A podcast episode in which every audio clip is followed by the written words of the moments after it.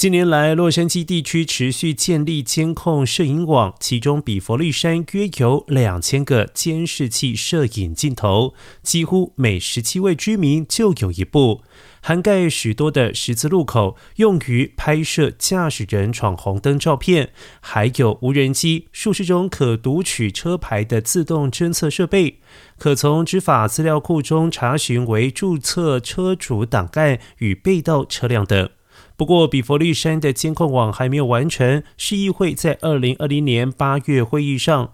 助理市政经理科菲提出一项五年计划，耗资一千四百万元，新添购九百部监控摄影机与五十个平板扫描仪，达成天眼无所不在的最终目标。市府官员认为，这些监控摄影不会对守法者构成威胁，但能够威慑潜在的犯罪分子。不过，根据二零一六年几项研究显示，监控摄影与打击犯罪工具结合使用时最有效，但并未证明监控摄影本身可以减少暴力犯罪。